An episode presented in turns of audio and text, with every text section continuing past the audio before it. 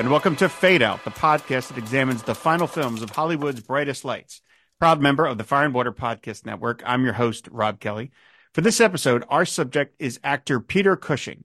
Born in Surrey, England in 1913, Cushing had his eye set on acting from an early age. However, his father was dead set against it, forcing the young man to appear in local stage productions in secret, often having to practice his lines in the attic of his family home.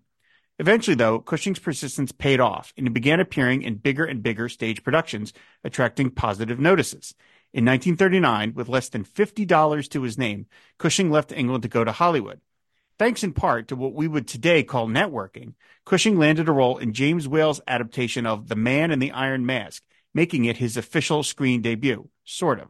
He continued working in small parts, but despite that success, he grew homesick and in 1941 returned to England just in time for World War II. While Cushing was not selected for active duty, he did join various organizations that put on entertainment for the troops.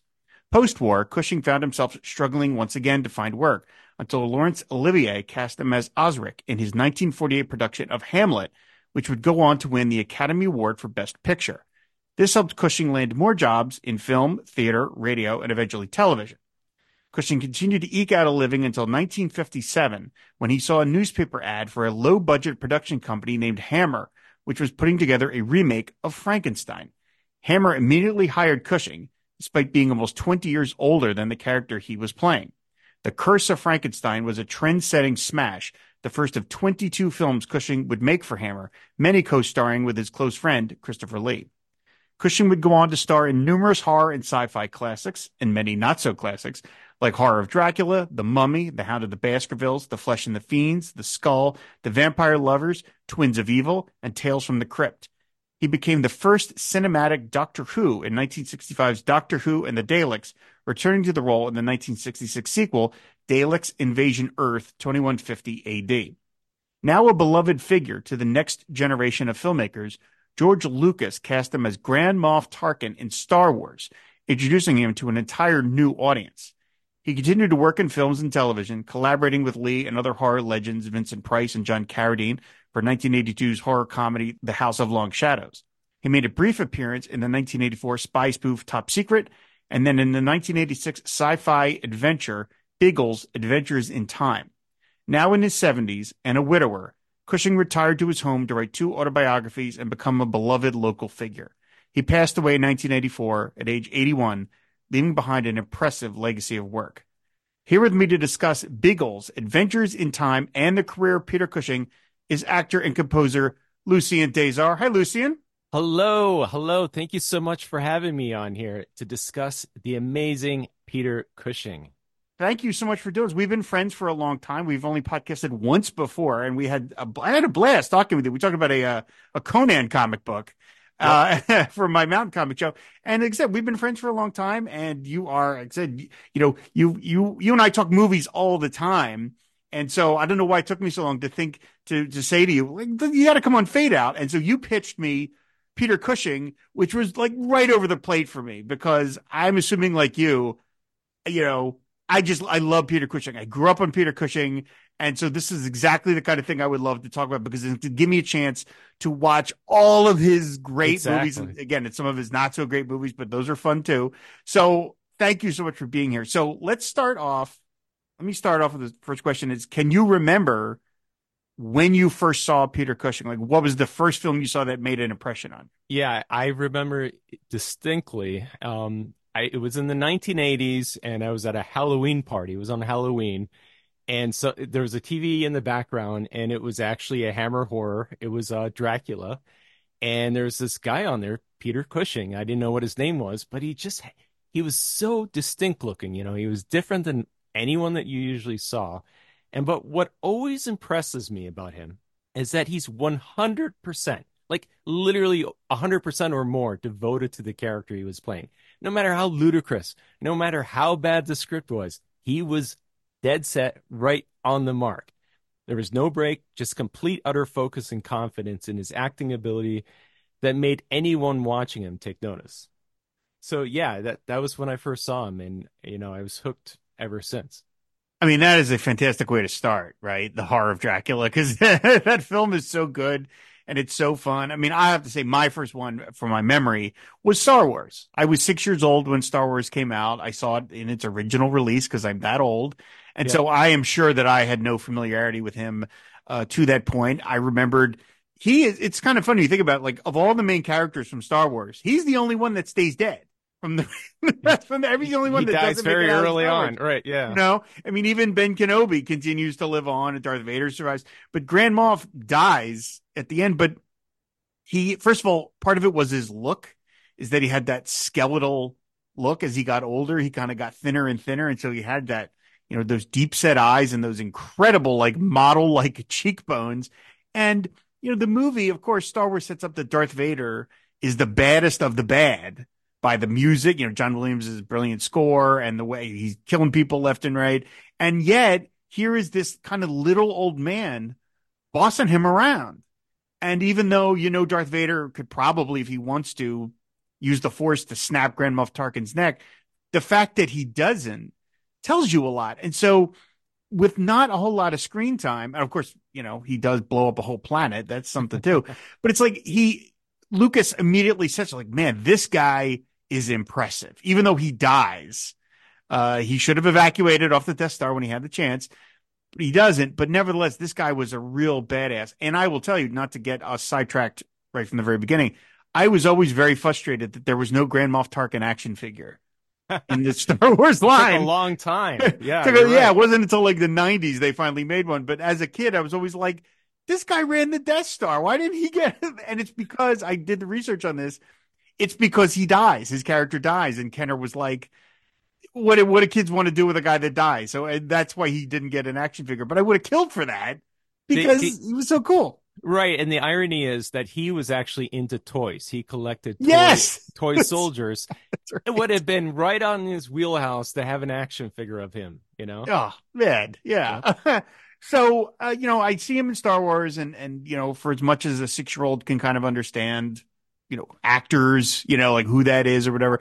But I mean, right around that point is when I would have been going home and watching movies on syndicated television.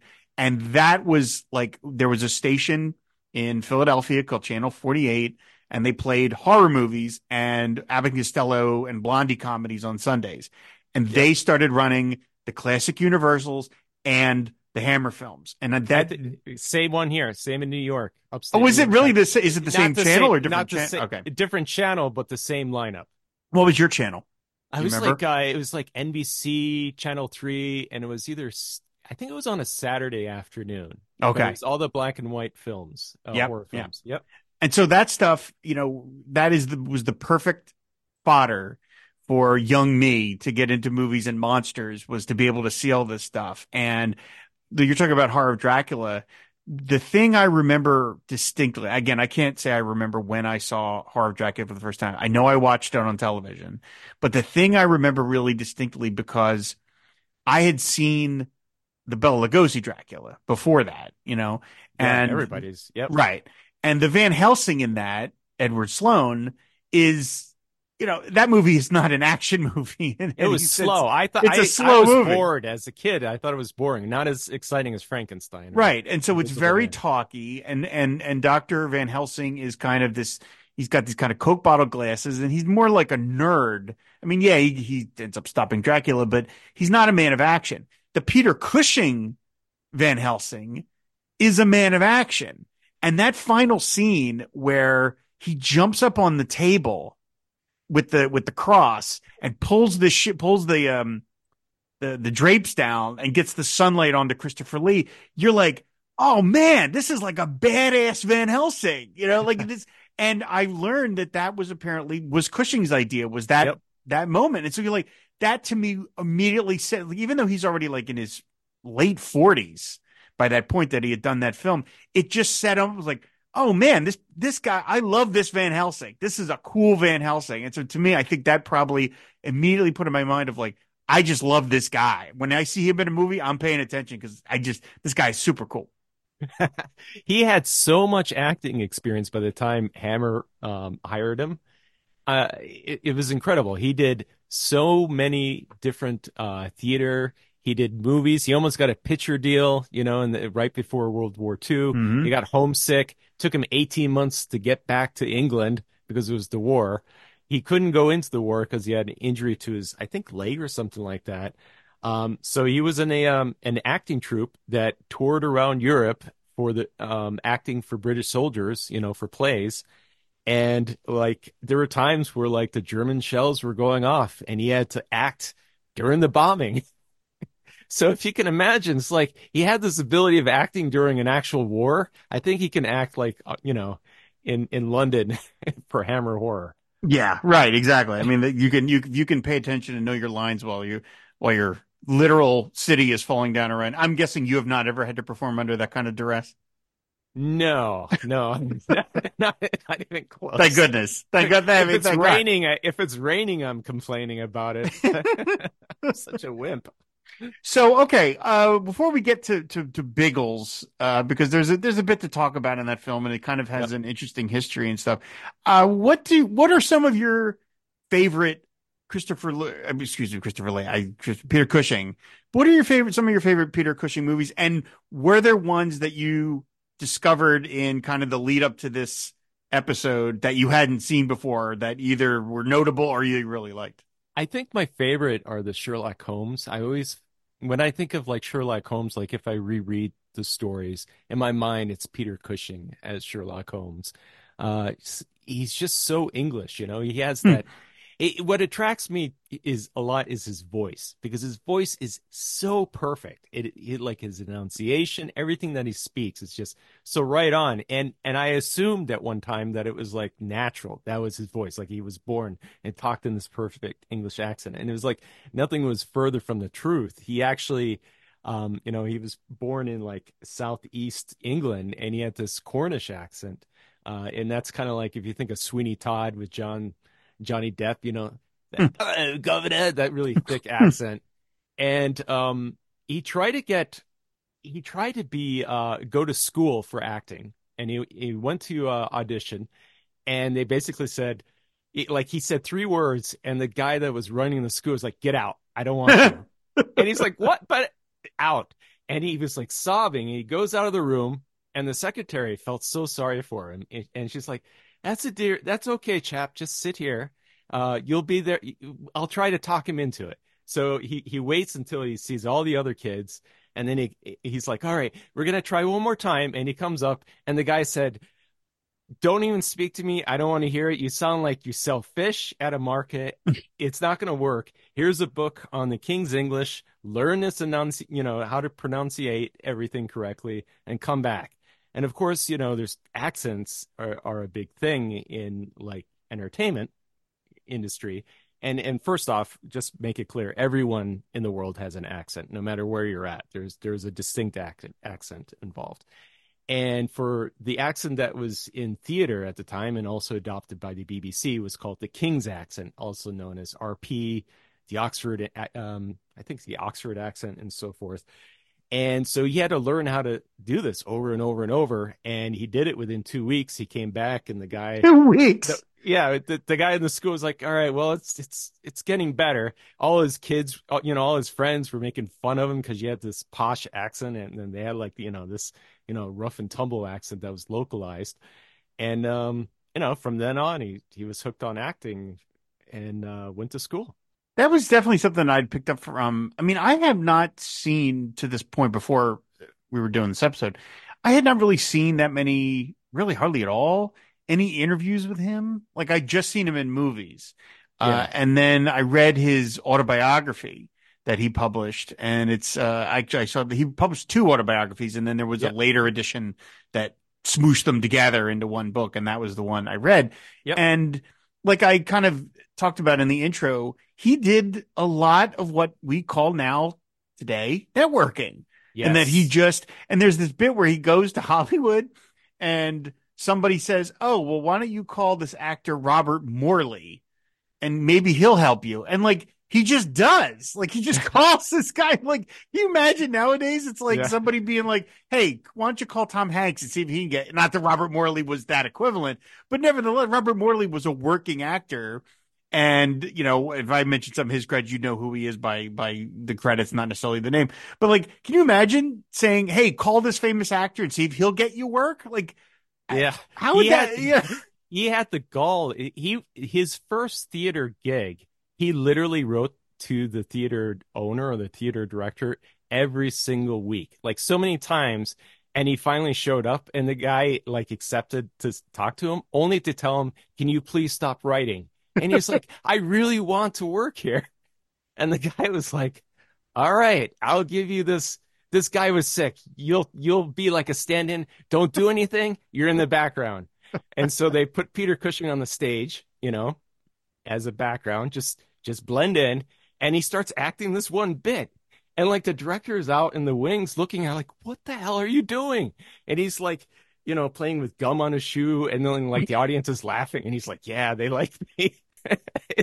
so he had something with him that he had like the gall of of just doing things, you know, and, and getting people to help him, I guess. I mean, first of all, anyone who looked as distinctive as Peter Cushing is going to blend into the background. Right. Like that's nonsense. Uh, even when he was young and he yeah, wasn't quite as skeletal looking as he became, he still was very distinctive he looked, looking. He looked very different than most people. Yeah. And so he's not blending into the background. So one of the things that intrigued me about talking about an actor's career with you is because you are an actor. Yeah. So you can speak to this in a way that I never can. Does that really work? anymore where you see it in movies yeah. all the time the whole annoy somebody till they give in i feel like if you do that you just piss them off and you'll never get anywhere no i i've heard of i mean there's no way to tell people this is how your career should be and i've heard the strangest stories like someone was taking care of someone's dog oh wow. and that just happens to be you know the the the daughter of this director. Hey, why don't I introduce you to them? Boom, you know, and, and it's and it's just like it's all built on relationships and stuff like that. And I think the biggest thing is if you if you're a nice person and not a jerk and you show up on time and you know what you're doing, that's like the the the majority of the job, you know.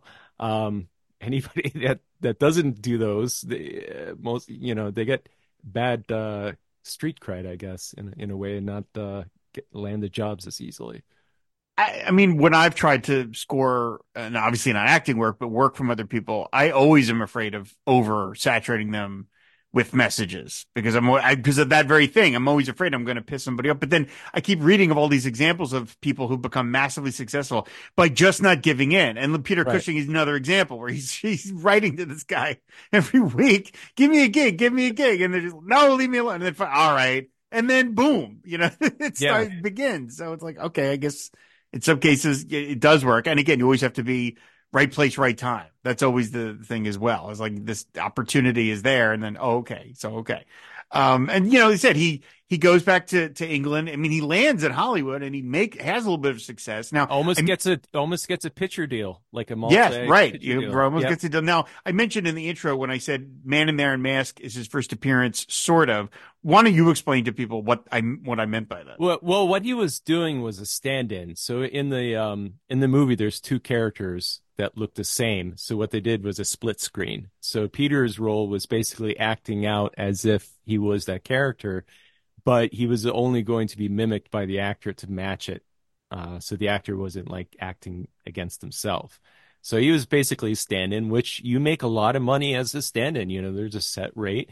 Um, certain actors uh, have you know stand um, stand-ins that you know uh, work with them in every uh, every picture. I knew, mm-hmm. knew this one lady who was um, I think her name was Juliette Binoche uh, she was a stand-in for this lady. She looked just like her, and like every picture, she was the stand-in. And the stand-in is basically most of the time you line up the shot, you have the stand-in in place. You know how many actors, so the real actors are offset, learning their lines.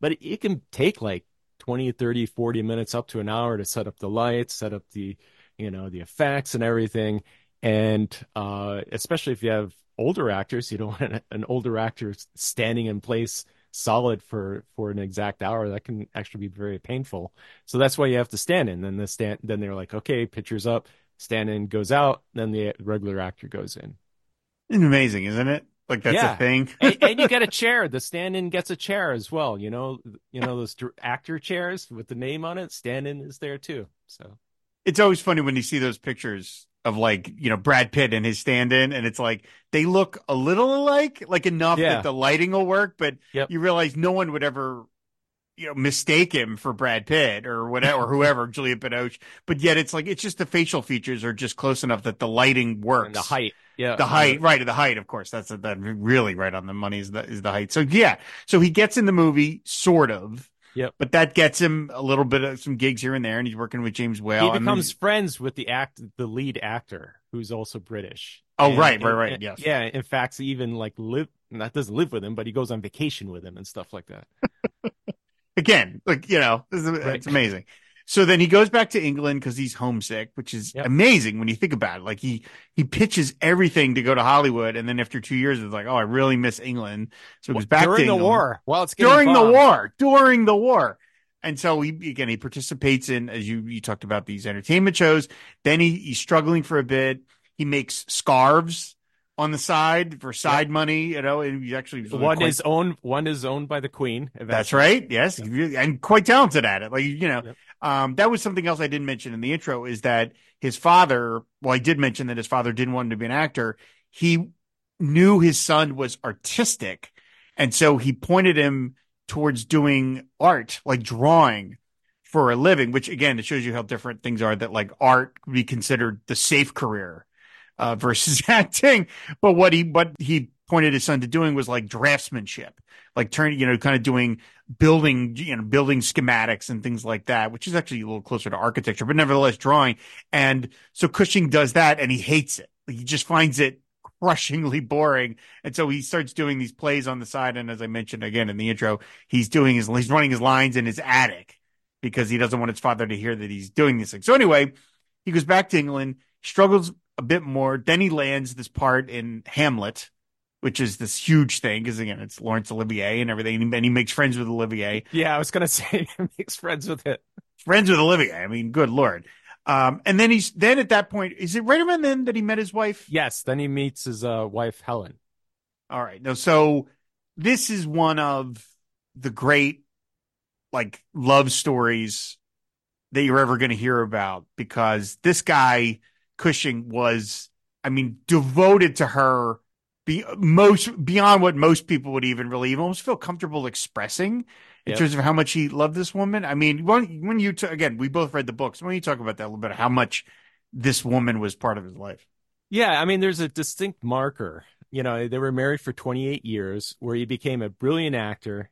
But when he met her, all of a sudden, she's like was able to like essentially mold him to build him to be stronger. And Peter Cushing had, I think, he had general anxiety. Uh, he had massive panic attacks. He had uh, a breakdown. You know, he he was not always very secure with things and Helen was was almost like his manager, you know, not really his manager, but like kind of like guiding his his career, telling him, "Oh, write to all these radio producers, write to all these TV producers, etc." And just kept on prodding him and saying and giving him such praise. Like he he you know in his bio autobiography he he posted one of the uh, letters his his wife wrote him and she like raised him to like a high pedestal like he was like the, the greatest actor ever and one one great thing that happened so there were times prior to meeting Helen when he had tremendous self-doubt about himself and Peter said in interviews that Helen would know just say just the right things to change his thought patterns Hmm. when uh you know he had self-doubt. And then one time uh the first time he was on TV was in December 1951 and back then television in England and as well as the US uh, had very limited stations. And in particular England had one station and that was BBC so everyone that owned a TV not a lot of people owned TV sets back then but if they did they had to pay like a a charge to watch TV. You had a license to watch TV. And then everybody would come, you know, neighborhoods and everything, and they would watch it, but it was live. There is no tape. There is no delay. You're literally, it's like live theatrical acting, but the camera is really up close. So if you mess up, you mess up. There's no way Hmm. to recover. And Peter was so scared because he was like, if I mess up, millions of people are going to see me. I'm done. I'm history, right? And he did it for the first night and then the second night and he he was about to give up and he was he t- he told his wife and she said, "Well, I'll I'll be there. I'll support you." And he was able to talk his director into having his wife on set, which is actually not the most professional thing in the world to do, but you know, so she was on set, you know, in the listening booth, and he was able to do it. And from then on, like whenever he was in a, a TV or film theater, she was there, and she was like guiding him. You know, she was like his his encouragement. It's amazing. Uh, and I mean, not to get ahead of ourselves, but when she passes away 1971. in 1971, Yep. he basically didn't even have the energy to do anything anymore. And it was, I think it was Christopher Lee that Yep. kind of coaxed him out and said, you know, I, you know, I know that you're, you're absolutely demolished emotionally from this, but sort of like, what, what good are you doing sitting at home? And work is your savior. At Work is moment, right, right? exactly. Like so, you know, come on out, come on, let's do these things. And of course, the as I mentioned again in the intro, those two were great friends and appeared in like, like twenty films together. Almost never playing friends, which is interesting. They usually played, uh, you know, Enemies. enemies or like in the Mummy. You know, Christopher Lee is the Mummy in that, and or whatever. And and so that's kind of funny that they're always kind of playing ad- adversaries of each other, which is fun. You know, they had great friends, and that's the kind of thing where you wish that that stuff in another universe could have been those conversations could have been recorded. Yeah. I mean, what would that have sounded like? These two guys just telling stories with each other like that had to have been utterly fascinating to watch these guys sit and just shoot the shit back and forth. That would have been so cool. It was probably Peter Cushing with his Britain soldiers up in the attic, and then uh, you know Christopher Lee with a glass of whiskey or something like that. Oh man, imagine? oh, it would have been so cool. So, so then you know, he said he's he's struggling a bit more. He lands bit parts here and there. He was in. I this is something I did not know again until I was doing research. He's in the John Huston Moulin Rouge Yep. with Christopher Lee. I did not know that. I, when I was going through his IMDb, I'm like, he's in Moulin Rouge, and I'd never seen that film, so I went and checked it out. And there, you know, he's only got like one scene or one and a half scenes, but there he is, you know, and it's it's so fun to see for someone that I grew so I, I think for so long exclusively almost as a sci-fi horror guy. I mean, he did lots of other things, but I, you know, 90% of what I saw of him was, those genre movies. To see him in a musical, like a big Hollywood musical, it, it's so, it, to me, I just like, it's so fun. It's like, wow, there's Peter Cushing in Moulin Rouge. like, what a fun little detail. Like, that, that's absolutely fantastic. Um, but so again, you know, he, he lands the, the part of Baron von Frankenstein and Curse of Frankenstein and boom, they're off to the races. You know, it it start it it launches Hammer. Very fast in his life, apparently. Yeah, it just he takes off. devotes like three pages in his biography. Yeah, well, that that's so funny is that the book. I enjoyed the book because you you know it, it's it's his book. He really wrote it. Not a He really ghostwriter. wrote it right. You do you do you, for bad or for, for good and for bad. You don't get any sense that there was a ghostwriter uh, working on it, and so it is kind of fun, like just spending time with this sort of kindly grandfather. And he's not terribly impressed with himself. Like he's very you know um, self-effacing about this stuff. Yes. You know, he's Yep. just kind of like he tells this great story about you know he does Dracula or horror of Dracula, and it's this massive hit. You know, it's this huge success, and then they're working on the sequel, and he can't do it because he's off doing something else. And so they say, "Well, can we use the clip at the end of the previous film? Can we use you as the prologue in the next film?" And he's, you know, sure, yeah, go ahead. You know, you guys have been great to me. Go ahead. As long as he gets paid, probably. Well, right. You know, I mean, it's some nominal thing. And Right. then he says at the same time, he's getting a new roof put on his house, which turned out to be very expensive, but he's getting the roof done. And then he gets a bill from, he gets a letter from the roofing company saying, thank you for your payment. And he's kind of like, what? I didn't make the, I didn't even pay them yet. What are they talking about? And he finds out that Hammer paid for his roof as a way to say thank you for using the clip. in front of That's great. And it's like, I, I mean, maybe that stuff goes on nowadays in, in Hollywood. No. I don't get the sense that it does No. now. you know? No, because an agent's not making money off it though. There you go. Right. And he tells Commission. another, he tells some other story about where he, um, he meets, he goes, what is it? He meets Sammy Davis Jr. Oh no, he does a Sammy Davis Jr. movie. Yep. He does a cameo in a Sammy Davis Jr. movie, a Jerry Lewis Sammy Davis Jr. movie.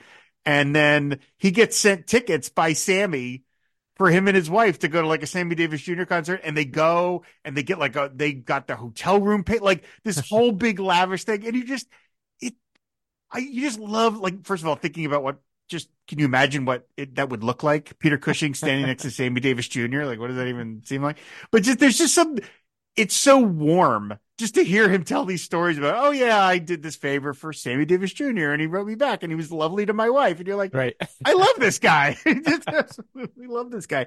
And the reason I'm even bringing all this up is I think there was something about Peter Cushing, and you you hinted about this earlier on, that I think certain actors have. Yeah. And I am I really want to find out if you agree with me, and if you do, if you can think of an example. Um, there are certain actors that even if they are not in great movies, right? Their batting average is not always great. And Cushing's was not because he did a lot of horror movies, especially in the, the 70s, where he's in like Asylum and Fear in the Night and Horror Express and Nothing But the Night, The Creeping Flesh, and now The Screaming starts from Beyond the Grave, The Beast Must Die, Madhouse, The Legend of the Seven Golden Vampires, The Ghoul, At the Earth's Core. There's a lot of not great stuff. like they're, they're fun, but there's a, there's some really not great movies but there's something about him that you just like. And even when he's in a movie that isn't great, you kind of don't hold it against him. And I said this about, uh, in a previous fade out, I said this about Leonard Nimoy. There was something about Leonard Nimoy that you just liked him. It And even, the acting, you know, his acting chops were great. Is- yeah. but is it just that? Is it, is it, or is it, is there something else where I don't, I don't you just don't so. hold it against an actor. You're like, eh, it's all right. Other Mm. people can be in bad movies, and you're like, ah, that guy's in a bunch of crap. But there was something about Cushing that it's even though I'm like, ah, this movie isn't great, I'm still enjoying him just because I just like this guy. You know, I, I honestly think that if you had a, uh, if you made Star Wars with some paper mache, you know, and, and paper clips and had Peter Cushing acting as his role, it would still be entertaining because he Mhm. just was such a good actor. And, and I think a movie to be carried is number one is the acting and, and the script. If you have both, the audience doesn't care that, you know, the background, like in Hammer Horror, looks like it's going to fall down, like it's made out of, you know, paper. Um, you know, they'll, they'll accept it, uh, because it's entertaining. Uh, But, you know, on the other side of it, there's also this personality, and, and I'm sure Le- Leonard Nimoy was the same as Peter Cushing. They were just really friendly. They were great to talk to. Um, people liked having them around at parties or Mm-hmm. hanging out and vacations and stuff like that. I don't think Peter would have been successful if if he didn't have that that quality about him. Yeah, I mean, there's there's I've never had a hesitation to put on a Peter Cushing movie, even though I know I watched like say again for prep for this episode like four in a row where I'm like, boy, none of them were really that good. But I I still watched I still moved on to the next one because is it because you think he's committing Yeah. to it no matter how ridiculous and he's in he's I asked to perform a lot of ridiculous stuff. Yeah, I watched some of his really, really early stuff, like that stuff before World War One, uh, World War Two rather, and it wasn't hi- his acting wasn't that great. It was good, it was, Mhm. but it wasn't like Hammer horror level where it was like, wow, this guy's. And I think by then he had so many plays done, he did so much live TV that he was he was a veteran actor. He he could he could act with his hands tied, eyes closed. Uh, yeah, maybe that's what it is. It's that I Mhm. guess if you're in some of the falderall that he's asked to be in, you know, like the skull, you know, like these or nothing but the night, where they're just like these kind of incredible, or the the beast must die, where they're just these uh, absolutely absurd premises. I guess you have to. uh, What would be the hallmark of a good actor is that your commitment to it, because if you're putting, if you feel, if the if the audience feels like you're kind of putting quotes around it, that you're you're kind of making fun of it a little, well, then it's like, well, what are we doing here? Like nobody, eh, but but he's him like Christopher Lee. He's so committed to the absurd situations that they're handing him that you're just like, okay, he's he's all in. So okay, I'm I'm I'm all in too, even though maybe the final product again isn't super great. He's giving his all no matter what, and that's that's just fun to watch.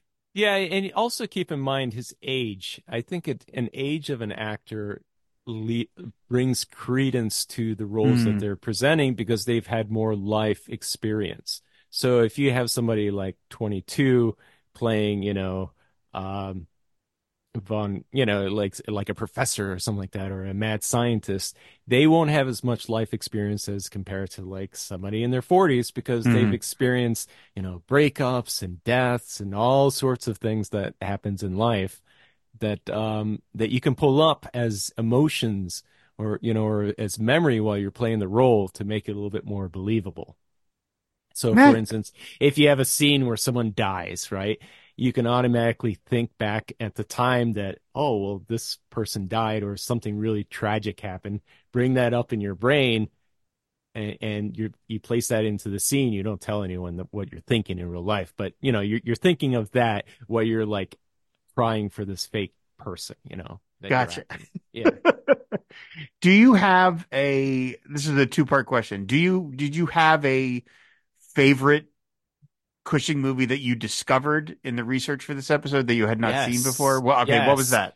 All right, so and this one was fascinating, and it, he um did you know I was telling you how he did live TV, and he did one for the movie 1984, and they filmed it live, and they they they actually were able to record it by using I think Kinescope. There was some kind of system that they could record it, and the second um, airing of it, the second time he performed it live, they recorded it, and it was fascinating. It was actually his. He was very good in it.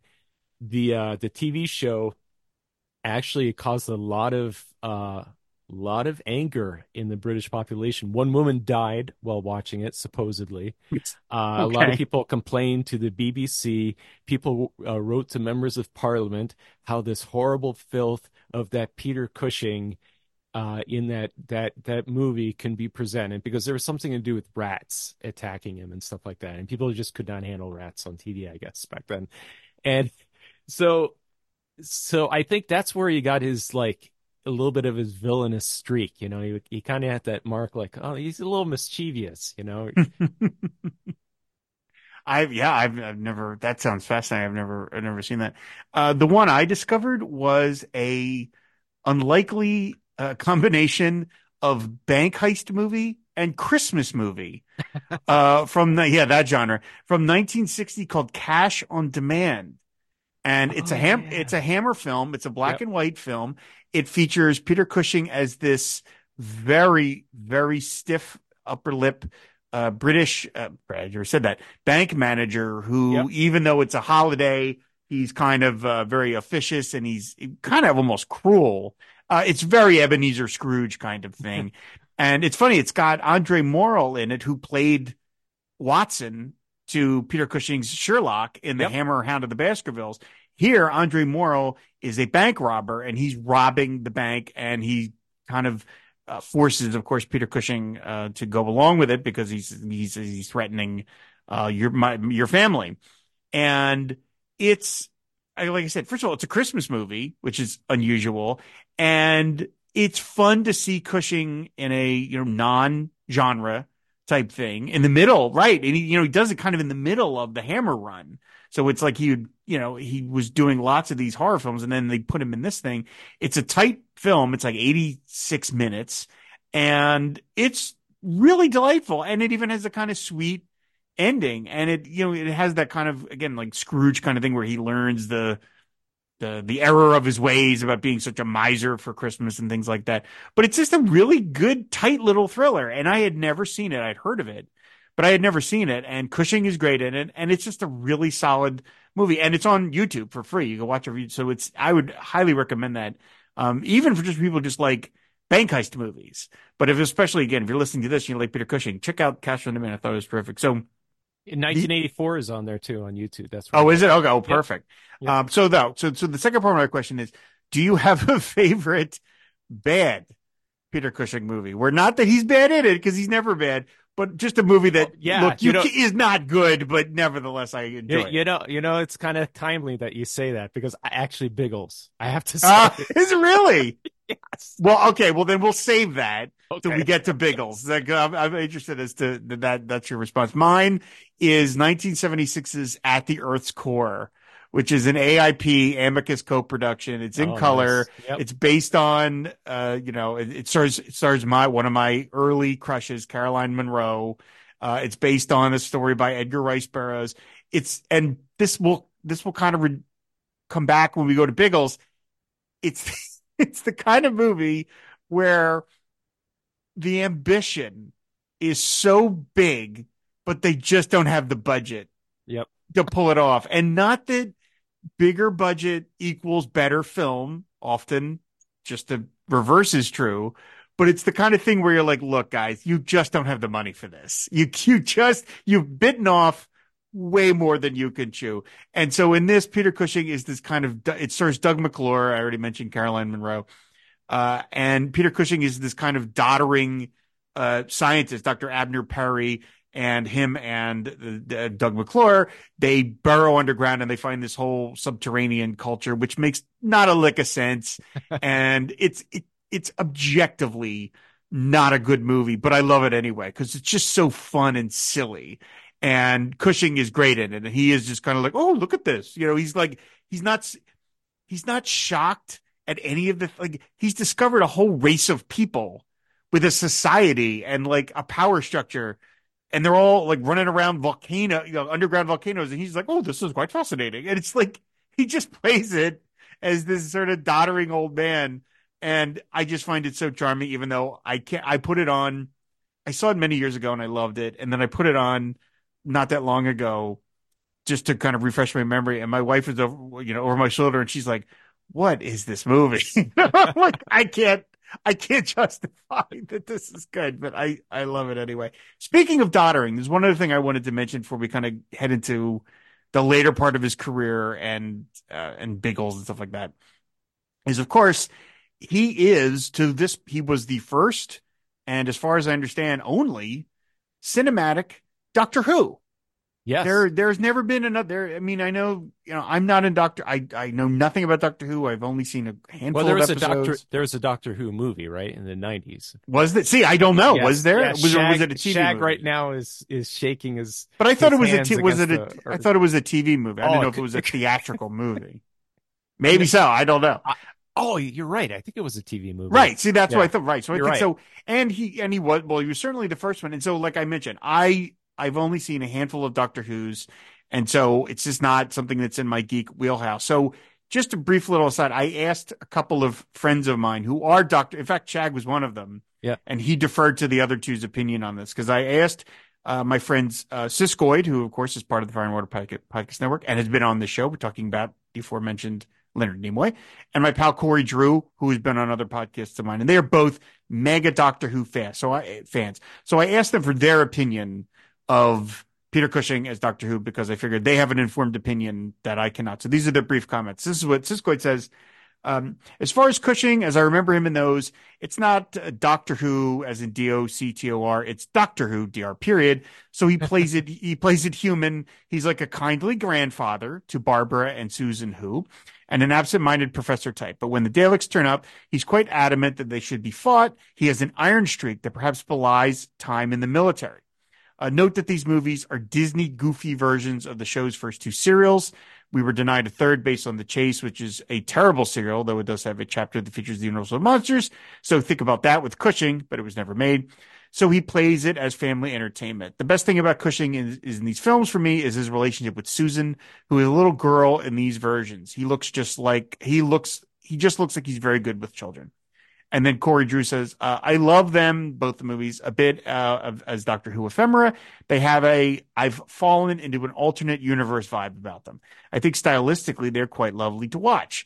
They they watched like someone made a movie based on being told what Doctor Who was, and then had to walk across town and make a movie based on only what they could remember. I don't think, from a continuity standpoint, there's anything at all in these shows um, after their production that ties back to them. But one day there probably will be. I think I would probably say if you don't love Peter Cushing or you don't love Doctor Who, there isn't a ton of reason to watch them. But I think they were reasonably successful and kept Dalek Mania going a bit longer. So thank you, boys. Appreciate the Doctor Who wisdom. Have you seen either one of the Doctor Who movies? A long time ago. I don't remember it, which probably is a bad sign, right?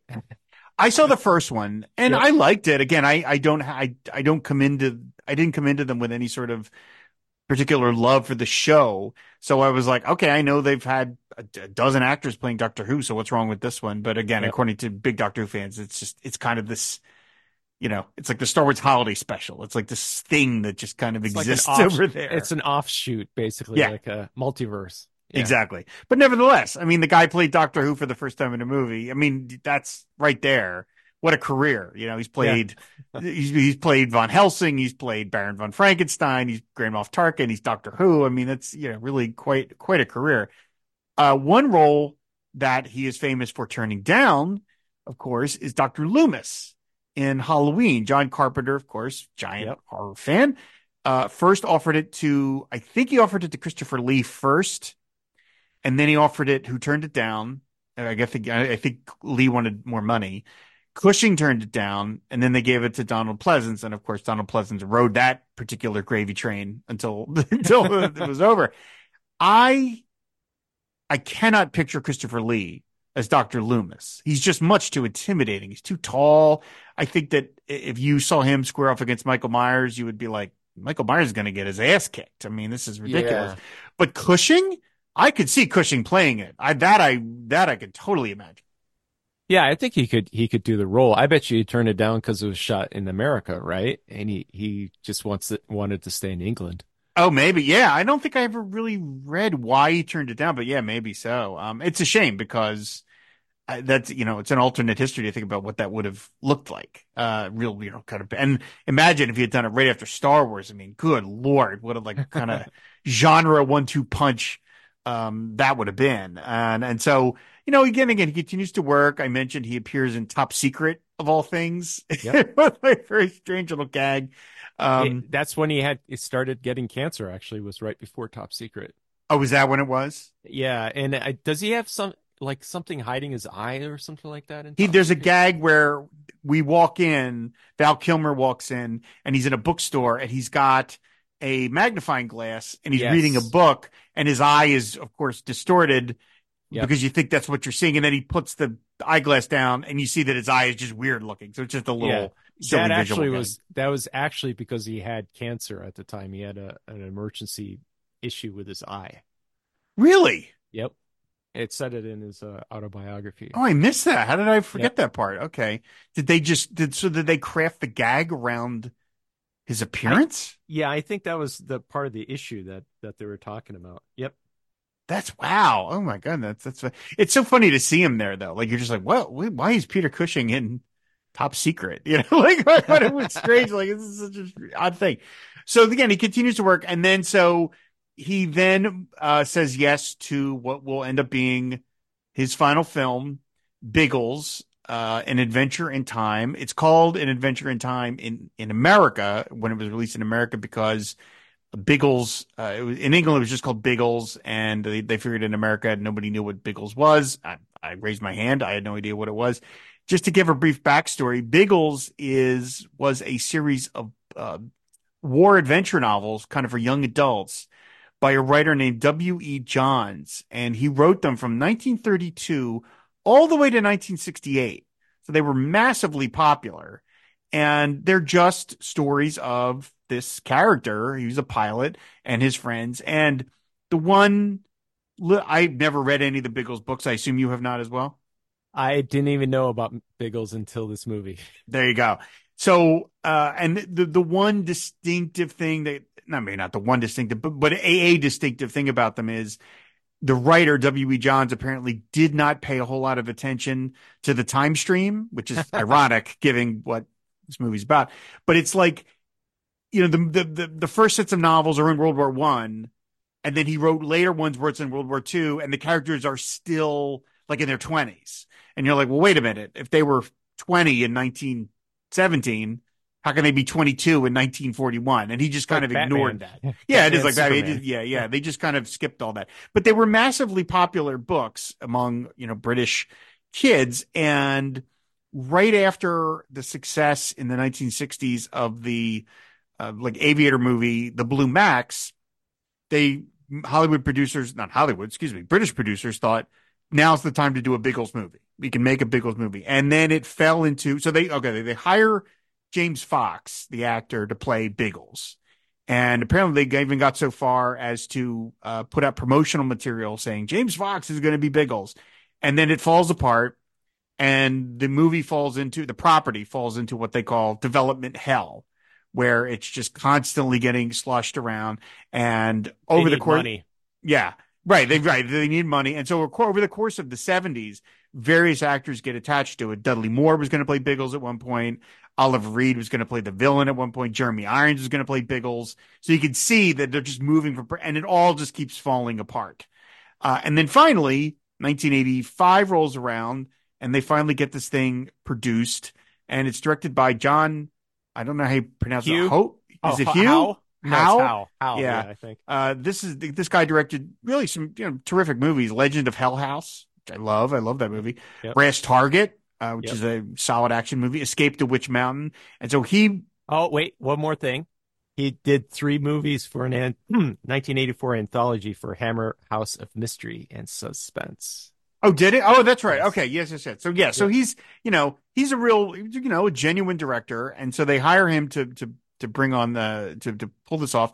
They hired two uh, writers, John Groves and Kent Walwin, and they had some various. John Groves has a bunch of uh, American TV credits, Chips, Emergency. He wrote the Back to the Future ride for uni- for a theme park. I don't know how you get that gig exactly, but it's something that he wrote. Uh, Kent Walwin only has a couple of credits as a writer, and then he more has a producer. But they decide to add an element to the Biggles plot uh, that seems like a big deal, in that they had time travel, which does not exist in any of the Biggles the Biggles books. The Biggles books do not have any sci-fi elements, but they added it to help make it sell. And I mean, of course, as an American like you, we're not we don't we're not coming into it with any sort of preconceived notion, right? Right. But I would imagine if you were a Biggles fan in England, you'd be like, "Huh? Like you can't do that. Like what are you talking about?" So I so uh, that that was what it was. So okay, uh, we'll get into the plot in a minute, but what was your what was your what was your first impression of when you're watching Biggles Uh, an honest- adventure in time? the first impression was this is the worst music I've ever heard in my life. It is a very 80s soundtrack. It is so bad. It is so out of place. I mean, what I really liked were these, they had a lot of uh, air stunts, you know, with biplanes Mhm. uh, from World War One flying all around, shooting one another, and they're going like through a forest, below tree level, swinging around, and and you realize there was this was before drone shots, CGI. This is like real. They Yeah, had really do this, helicopter yeah. tracking them, so it was actually extremely dangerous. But you know they have to fly low because if you film a, a plane up in the sky, it's pretty darn boring because there's no, you don't know what's how fast it's going, so that's why it's really low. Right. You have no way to judge unless you see something in the background. Right, and they're they're tell, having yeah. they're having like Baron von Richterhoffer shooting at this other plane, and they're playing this like weird yes song, like do do do do do do. Now I'm getting shot. It was just I'm like, what? Why would you do this? Yeah. uh, okay. Let me, let let- yes. So let me, let me, I'll relay the plot, everybody, okay, such as so it I'm is. getting Just- ahead here. Well, I, I should have, just so we all know what we're talking about. So, uh, hapless businessman Jim Ferguson shockingly finds himself transported back in time to 1917 in the middle of a World War One battle. He saves the life of the already legendary Royal Flying Corps pilot James Biggles Bigglesworth after he is shot down during a recon mission. Ferguson then transports back to modern times where he is met by a mysterious figure draped all in black. Biggles' former commander, the now elderly Will, William, Will, William Raymond. Raymond explains that Ferguson and Biggles are time twins who will be beamed across time when one of them is in mortal danger. Ferguson and Biggles have numerous encounters in each of their eras, eventually teaming up to stop the Germans who have developed a powerful sonic weapon which could win World War One and alter history. Uh, Neil Dickson plays Biggles. He was in the Winds of War TV miniseries. He has a small part in Romy and Michelle's high school reunion, of all things. Oh, and uh, he was in a Marvel film. He was in uh, Mrs. Oh, Miss Marvel in 2022. He was a voice of a radio announcer. What a, wow, again, what a random credit. Uh, TV movies uh, using TV shows like Alias and Diagnosis Murder. Alex Hyde White plays Jim Ferguson. He's been in movies like Pretty Woman and Catch Me If You Can, but he's probably most famous by us geeks as playing Reed Richards in the uh, doomed, pun intended, Roger Corman Fantastic Four film that was made to never be released. And he oh, is, yeah, yeah, that's him. That's Mr. Fantastic. I've seen that. Yeah. Whew. Yeah, it's rough stuff. Uh, Peter Cushing, of course, is William Raymond. Fiona Hutchison plays Debbie, the love interest. She mostly had a career in uh, soap operas like One Life to Live, Guiding Light. Uh, Marcus Gilbert plays the villain, Eric von Stalheim. He was in oh, movies like Army of Darkness and Rambo 3 one of Ferguson's coworkers is the legendary William Hootkins, who has one of the great careers in all of Hollywood. You know him as Eckhart in Batman. You know him as one of the government agents in Raiders of the Lost Ark. He's Porkins in Star Wars. He was in Superman 4 Quest for Peace. I mean, you know, what a career this guy had. um, and then uh, Bill, one of the other psychiatrists, is played by an actor named Alan Polonsky, who was credited as insurance man in Aliens. I'm trying to figure out who that is. Is that one of the people that takes Ripley to task for yes. blowing up the, yep. the, Nostromo? Is that that's got to be right? I guess that's got to be what they call a day player. Yep. I guess so. Right? It's like so. So that's the basic cast of this movie.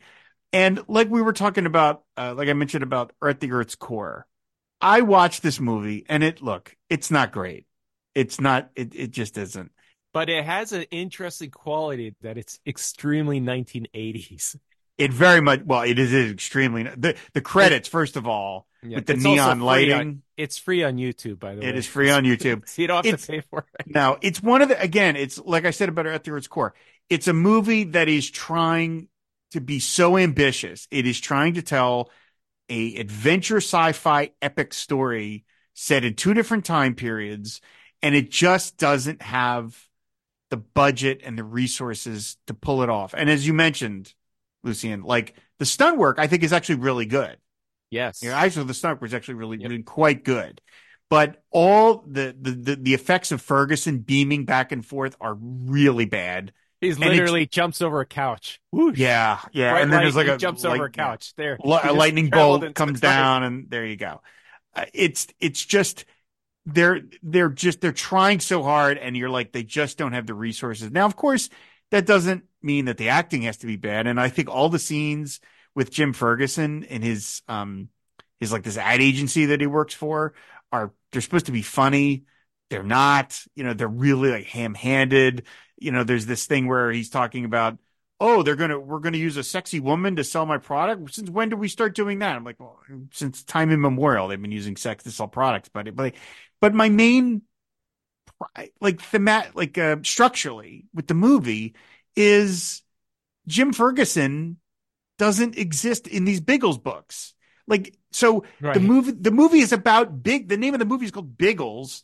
It's about Biggles, and yet Biggles is sidelined in his own movie, and it just feels like what a strange choice to make at the screenplay. It's like he was, yeah, he wasn't the main protagonist, right? He was just like a ancillary character. Yeah, it's it's Jim Ferguson that gets next, and that poor Alex Hyde White just seems doomed again, pun intended, to star in these movies where the budget just fails him because he, you know, 10, 10 years later he's in Fantastic Four, which is the same kind of idea.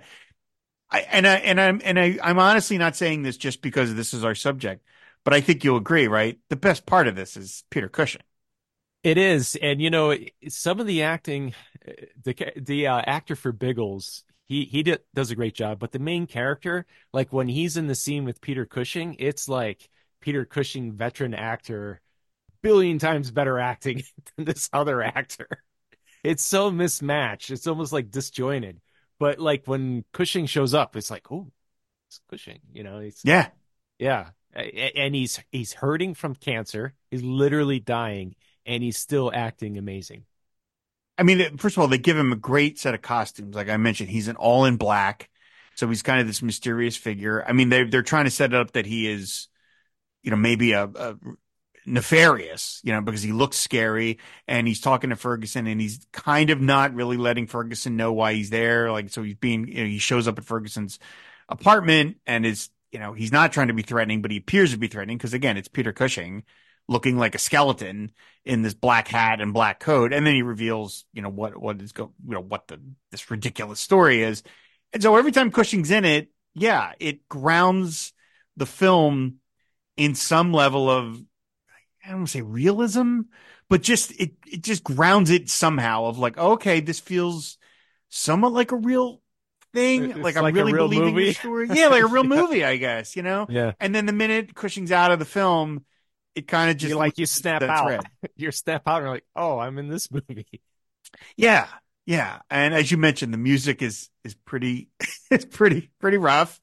Uh, and you know, and it's in it. It just feels like such a strange choice to make, where the main character of our movie meets another character, and then we kind of follow that character, and that is that goes on. I've seen that in a bunch of movies. I thought actually they kind of just did it in Barbie where I was a little thrown, where I'm like Barbie now is kind of like teamed up with this other character, and now the movie's kind of seen through her eyes, and I'm like, isn't the movie should be about Barbie? Like, it, so Yeah. it felt like that. Like, okay, if the movie is about Biggles, it sounds funny just saying that name, Biggles, but just. You know, if the movie's about that guy, make it about that guy. But I guess the minute they were like, well, no, we got to do the time twin story, well, then there you go. But it just, I don't know. It just felt like it lost me pretty quickly and it's a short movie, uh, yeah, but even so, about like 20 minutes in, I was like, all right, this is not great. And I don't get the sense it's getting any better. This is a slog. yeah. It feels much longer. But then every time Cushing shows up, you're paying attention. Like, I love his secret headquarters that he has. Like, It's that looks the really Tower cool. of London, right? the Tower of London. Like, that's all, that's all super And cool. I, and he he his entrance in the Tower of London, he's looking out the window, a stained glass window, and then there's a crow. He has a pet crow, of course, and Mhm. its shadow is placed right over uh, Peter Cushing's head. And I was like, "Oh, that is perfect placement." So the cinematographers were good to be Yeah. able to place that in there. Yeah, and he makes it all the way to the end. Like he's there's a wedding at the end, and he's there. And uh, it's kind of funny. There's it's not the final final scene that he has, but the next to last scene that he has in the movie, he On tips his he tips his hat. Yep.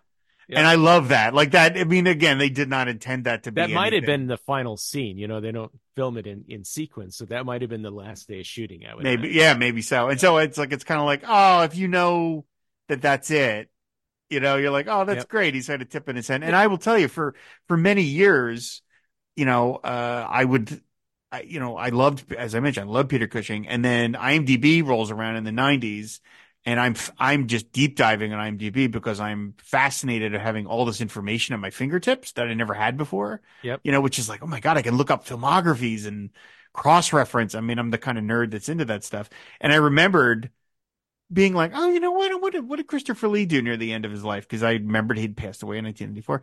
And I, you know, I see Biggles in Adventure in Time. and I'm like, is that like an 80s cartoon about bears or something? Like, what even is that? And so it took me the longest time to find out. And then you helpfully pointed it out to me. You were like, hey, it's on YouTube. I'm like, all right, great, perfect. And so, uh, in the biography, in his autobiography, he talks about the movie and he seems relatively complimentary about it.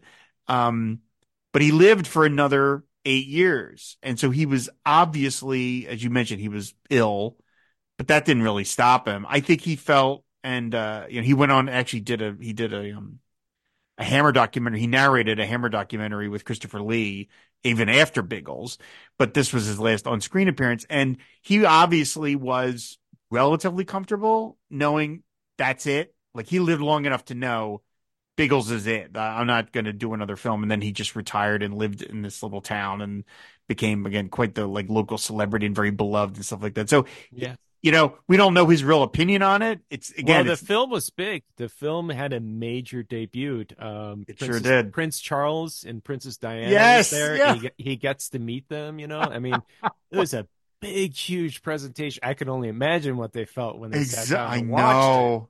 But Oh, it was it was a big, uh, big to do. I wonder what that what that's like when you're you know you're giving a a sort of like royal command performance in the movie, and that's the movie you screen them. Now, I will tell you, uh, just one year later, Prince Charles and Prince Diana uh, had a royal screening of Superman 4 Quest for Peace, which makes Biggles look like Star Wars. So, I mean, like, uh, you know, if they didn't like Biggles, uh, they, uh, they really had something. Wait, I mean, I, after hearing that they saw Biggles and then Superman 4 year to year, you know, two years in a row, I'm like, boy, what, who was arranging their, their, their film viewing Probably, habits? probably contributed to their breakup. Yeah. I mean, Charles, whoa, you have such terrible taste in movies. Stop taking me to these movies. Like, what is happening? So, but yeah, so he's like, you know, it's, would you, would you say it's worth watching? Yeah, definitely. You if would. you like, if you like 1980s movies,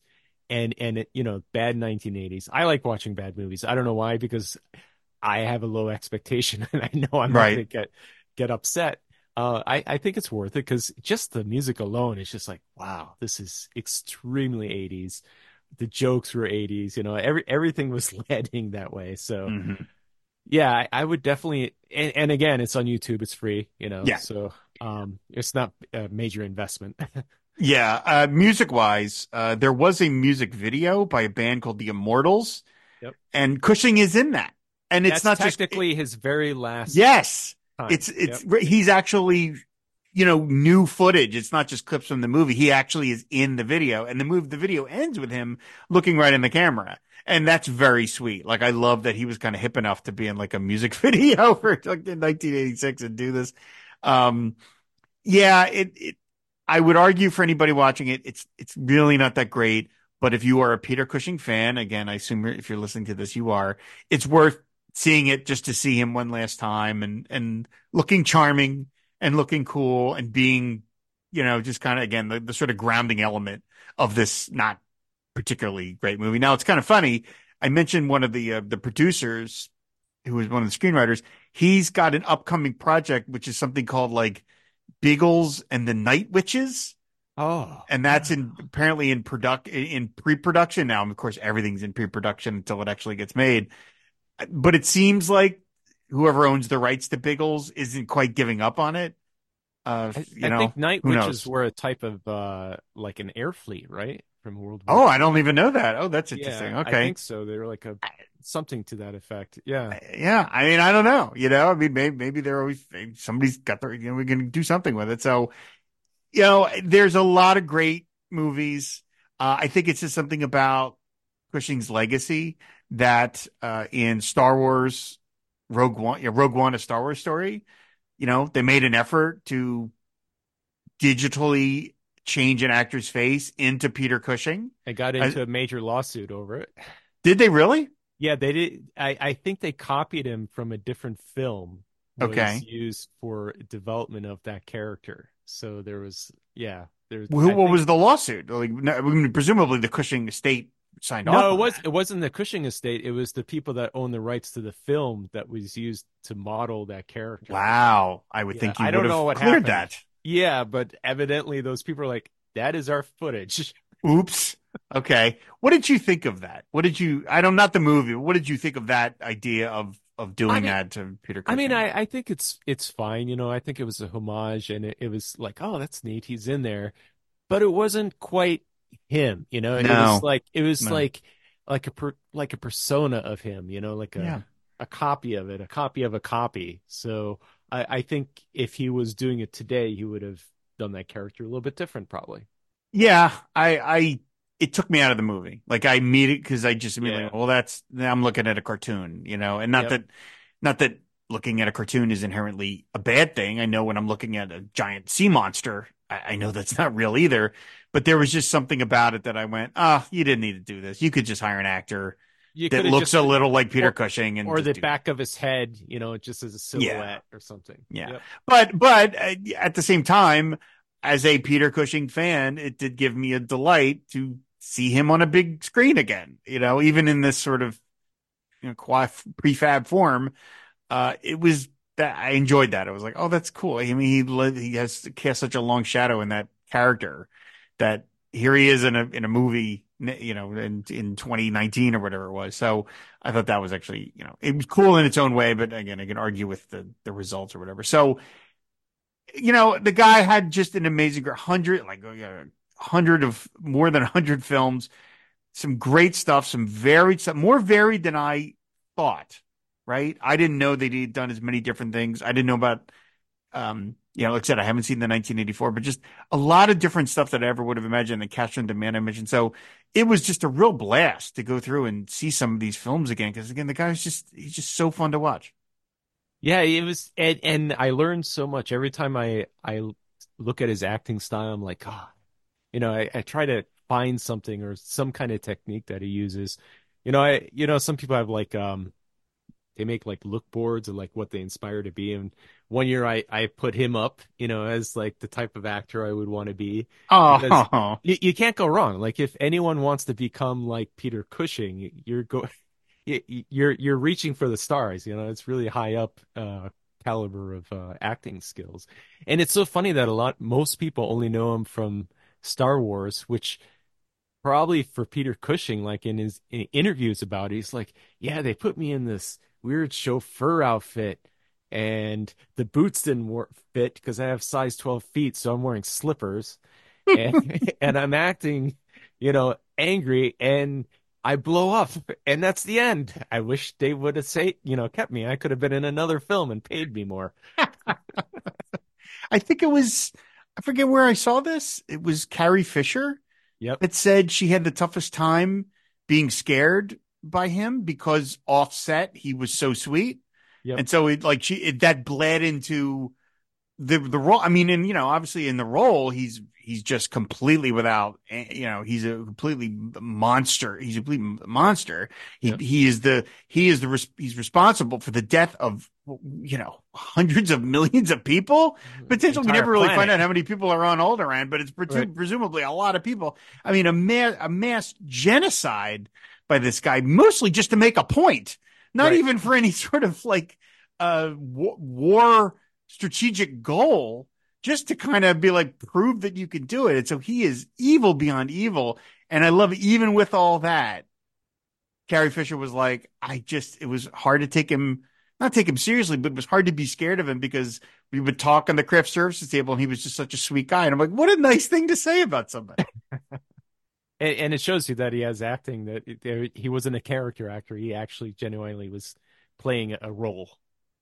Yeah, fantastic. Just great, great stuff. And there's so much to watch. There's so, again, if you love genre movies, you love sci-fi and horror, there's just so much there. Uh, and it's all different kinds of stuff. And you know, some are monster movies and some are sci-fi movies and some are thrillers. He did a bunch of the, the, the, the Amicus anthology films. He was in Tales from the Crypt, one of my favorites when I was a kid, when I, we first got a video store. Tales from the Crypt was like one of the first movies I ever rented because I because I recognized the comic book. I was like, oh, there was a '70s Tales from the Crypt movie, so I watched that uh, over and over again, and he's he's really fun in that. So it's just really just an absolutely uh, amazing career. So what I started with, uh, I started doing last month on the show was asking guests an exit question, just something related to what we've been discussing related to the guest, and I'm going to be changing it every month again, depending on who we're who we're talking about. So uh, Lucien, I clued you in on what the exit question was going to be because I wanted you to have time to think about it. So, which is, let's just say, uh, you can, well, okay, you could take this question either way. One, you could be, let's imagine Peter Cushing was alive today. Yes. Like somehow- 2024. Somehow Biggles Yep. beams him to 2024 and he's alive today. Or you could say it's somebody that, you know, when was working when he was around. Was there a, is there a director that you would have loved to have seen Cushing do a film with?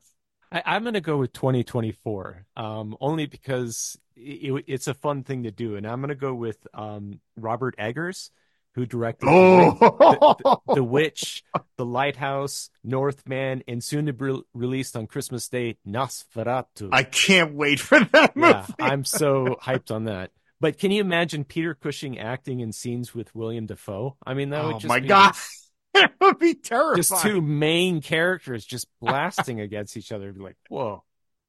That is that's a fantastic. That's a fantastic answer. Uh, I think yeah. I think William Dafoe is probably like the Peter Cushing equivalent today, probably. I, hmm, I could see Possibly. maybe I Maybe mean, in a way, as far as his facial characters, you know. Okay, a I'd buy that. Yeah, face. yeah. Oh, yeah. That would have. Yeah, that would be amazing. Uh, for yeah, my I I do have an answer for this. I stuck with the time period that Cushing was alive, and I and this is not a terribly imaginative answer, but I wish it was John Carpenter. I wish Oh, that he had maybe okay. He doesn't do Loomis, but I wish that Carpenter had gotten him for The Fog or even maybe Big Trouble in Little China, like just something. I, I think you know Carpenter had such an affection for those guys, and it would have been fun to see him work with you know like okay you, you didn't want to do Halloween, but can I get you to do you know two three days on whatever the thing you know or whatever Yep. just something like that would have been so cool. So um that I absolutely uh, would have loved. So I have one other question I'm going to ask you, and I did not prep you for this, so I my apologies, Lucien, but I I base this on the fact that you are in SAG-AFTRA Yeah. and you vote on the awards. You, Yes. you you are part of that, which is to Yeah. me so exciting. Um, so my question to you is again, and I apologize for surprising you with this on air because I literally just thought of it about two hours before we started to sit down and record. Is there a performance that you think? I mean, Cushing, of course, never was nominated for an Oscar. They were never going to give him an, certainly never even going to nominate him for the kind of work he was doing. Obviously, they're not going to, you know, Yeah. he's not going to get nominated for Best Actor for The Beast Must Die or whatever. But do you think there was, had you seen one of his movies that you think in another world, in another universe, maybe could have been deserving of at least some sort of Academy level recognition? I, I would say probably one of the, the Sherlock Holmes ones or the original Dracula Mhm. or Frankenstein, any of those. But, you know, it's so ridiculous to think that the Academy would actually vote for for a Hammer horror films. But, but you know, there was a horror film that was um, got Best Picture a few years ago. So I, I think one of those those type of characters that he portrayed. Absolutely. I think there was uh, depth to it. That would have been really fun, right? To go back and look at the Oscar histories, and you're like, wait, what? He got nominated for Best Supporting Actor as Baron von Frankenstein? Like, uh, you know, yeah. No, Hollywood just was never, never going to do that. Uh, you know, at least Right. in in the period then when he was working, and it was Maybe- British. and it was great on top Import. of it, right? Yeah, it was Yeah. an import film. Yeah, So, they never would have done yeah. it. So, well, uh, Lucien, um, thank you so much for doing this. When you when you pitched this to me, yep. uh, I mentioned at the top of the show, I wanted to have you on for a while, and then when you pushed this to me, I was like, yes, you know, because it's like I always get excited when it's somebody who I want to dig into their work and I just need an excuse. And on a on a on a just a um practical research level, his movies are short. You know, like all of his movies are like 82 minutes, 85 minutes, which is like you can watch a bunch of them as opposed like, to like, uh, oh, this is two and Oppenheimer, which is one. yeah. Yeah, you know, like, oh my God, I got this thing is 240. You know what I mean? I can only watch so many, but I could knock off three Peter Cushing movies in a day if I really wanted to, and which I did in some cases. Like, oh, watch The Skull. Now I'm Yeah. going to watch Flesh and the Fiends. Now I'm going to watch Fear in the Night. You know what the hell? So, uh, Double it was. Double Midnight. It was so it was great fun reliving some of my childhood favorites and then and seeing some of his other films I'd never seen just to get an even greater appreciation for the guy's work. So thank you so much for doing this, man. I, I really you. I appreciate really it. appreciate it. I, I appreciate it. And, uh, you know, those of you listening, I highly encourage you to read his uh, Peter Cushing's auto autobiography because I, I think it's it's actually very good. He's, It's a fun- good writer. Yeah, it's a fun, charming read. Um, so why don't you tell people where they can find you out on the internet? Uh, you can go to my website, uh, desar.com, D-E-S-A-R dot com. Um, and I have all the links right there.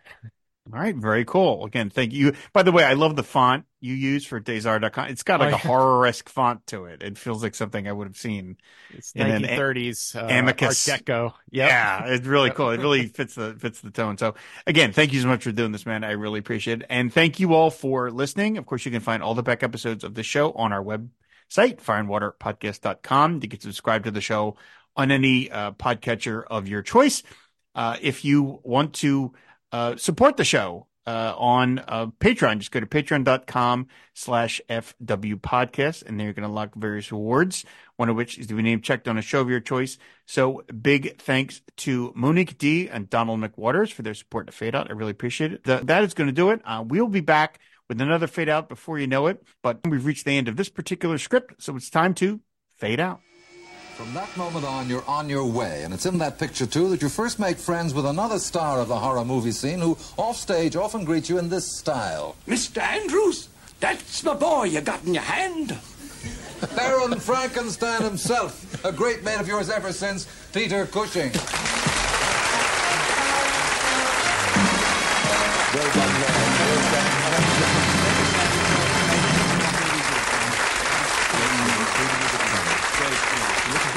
Lord. Peter, it's very nice to think of Baron Frankenstein and the monster enjoying a joke together. That was my very bad impersonation of dear Christopher's brilliant impersonation. And you know, when you're at the studios at about seven o'clock, it's half past six, and you know you're going down into dungeons and dark places, it's so wonderful to be amused by my dear friend. The story does go that um, I first met Christopher in that makeup you just saw. And at lunchtime he took it off, and when he came into the restaurant, I screamed. Thank you, Peter Cushing. Thank you.